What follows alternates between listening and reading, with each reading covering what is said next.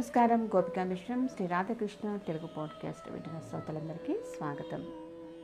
మీ host Krishna Prashanti. ఇవాళ మనము మన ఇష్టదైవమైనటువంటి భగవంతుడైన శ్రీకృష్ణుడు సర్వ క్రియాత్మకుడైనటువంటి యోగేశ్వరుడుగా ఎలా కొలవబడ్డారు అనే విషయం మీద సద్గురు శ్రీ శివానందమూర్తి గారిచే చెప్పబడినటువంటి కొన్ని ముఖ్యమైన విషయాలను తెలుసుకునే ప్రయత్నం చేద్దాం. శ్రీకృష్ణుడు యోగేశ్వరుడు. జ్ఞాని. మనిషి అయిన మూడు కలిసిన ఒకటిగాను ఒకటిలోనూ మూడుగాను ఉన్నారు. ఈ మూడు అతనిలో ఉన్నటువంటి కార్య విభాగాలే అని సూచిస్తున్నారు. మనిషిగా అతడు పలువురి పట్ల పలు విధములుగా తగిన రీతిలో ప్రవర్తిస్తాడు. యోగిగా ఇతరులకు చేయవలసింది చేస్తాడు. జ్ఞానిగా ప్రత్యేక దృక్పథం అన్నది లేక నిర్లిప్తతో చూస్తూ ఉంటాడు. పరీక్షిత్తు తర్వాత ఆరవ తరపు రాజు ఒకరు కృష్ణుని పట్ల ప్రభావితుడై అలా ఉండదలుచుకొని ప్రయత్నం చేశారు. కానీ కృష్ణుడి అంతటి యోగిగా ఎదగటం ఒక్క జన్మలో సాధ్యము కాదని గ్రహించాడు. అనగా శ్రీకృష్ణుని ఒక పరమ యోగిగా ఉపాసించుట అనేది ప్రప్రదంగా జరిగిందంటూ చెప్తున్నారు. అంతకుముందు ఎవరూ చరిత్రలో ఒక వ్యక్తి మాత్రమే అన్నట్టుగా చూశారని చెప్తున్నారు. ప్రపంచంతో సంబంధం పెట్టుకున్న మనిషి తన ప్రమేయము వలన పొందినదంతా క్షాళనము చేసుకోవటానికి తపస్సు తోటి కాలం గడపాలి.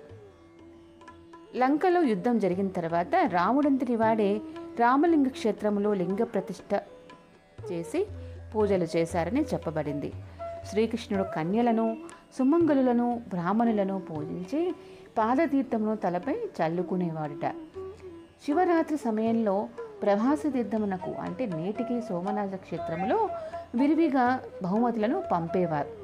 నిరంతరము జీవితం అంతా అహం బ్రహ్మేతి భావనలో ఉండగలగటం అనేది దానికి ఒక్క శ్రీకృష్ణుడే గొప్ప ఉదాహరణగా చెప్తున్నారు. అందుకే ఆ విషయమే ఆయన ఉత్తర గీత యందు అర్జునుడికి చెప్పగలిగాడు. అహం బ్రహ్మాస్మి అనే నిర్గుణ తత్వ ధ్యానమందే తాను ఉన్నాడు. అతడు విష్ణువు అవతారము. అవునా కాదా అనేది ప్రశ్న కాదు. పురాణము చెబుతున్నది కాబట్టి నిజమే. లేకపోతే అవునని కాదని ఎవరికి తెలుస్తుంది? అది అలా ఉంచినా జీవన విధానము మనకు పరీక్ష చేయదగినటువంటి ప్రత్యక్ష ప్రమాణము. ఇదేమో అవునా కాదా అనే తెలియని విషయము. జీవనము అంటే జీవితంలో తెలిసిన విషయము.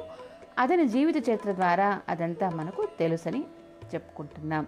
ఎలా పుట్టాడు? ఎట్టి వయసులో ఎలా పెరిగాడు? తల్లిదండ్రులు ఎలా ఉండేవారు? ఎన్ని కష్టములలో ఉన్నాడు? ఏం చేశాడు? ఏ ఉపదేశం చేశాడు? ఎవరితో ఎక్కడ యుద్ధములు చేశాడు? ఎవరు ఎవరిని చంపాడు? ఎవరిని రక్షించాడు? మరి శరీరమును వదిలే ముందు ఏ విధముగా ఆ సంక్షోభంను ఎలా చూశాడు? ఏ విధముగా శరీరంను వదిలిపెట్టాడు? ఇలా పుట్టుక నుండి వెళ్ళిపోయేదాకా చరిత్ర మనకు ఉన్నది కదా.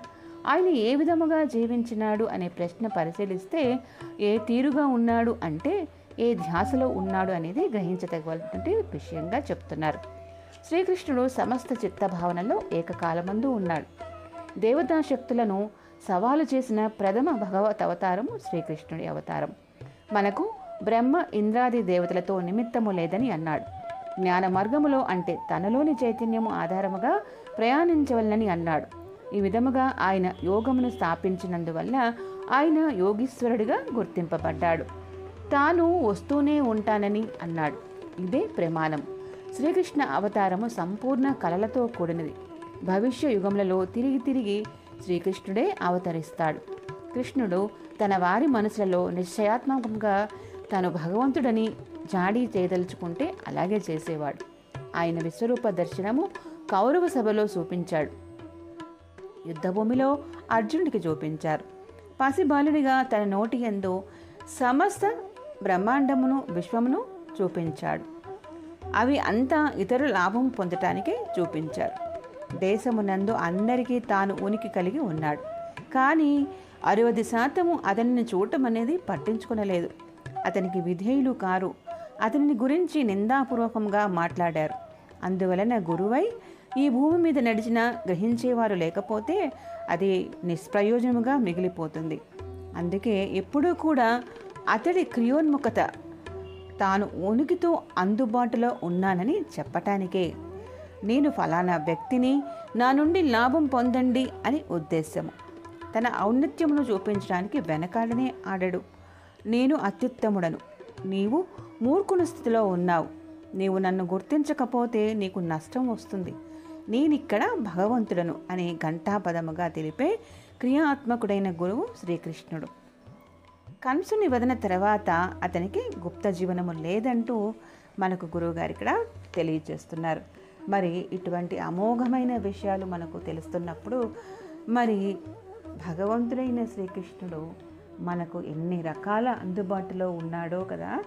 మరి భక్తితో అందరూ ఒక్కసారి శ్రీకృష్ణుని నామం జపిస్తూ సదా వారి యొక్క భక్తిలో ఉండాలని విన్న అందరికీ వింటున్న అందరికీ భగవంతుడైన శ్రీకృష్ణుని ఆశీర్వాదము పొందాలని కోరుకుంటూ మీరందరూ కూడా వీటిని వింటూ వినిపిస్తూ పది మందికి తెలియజేస్తూ ఉండాలని నా మనవి.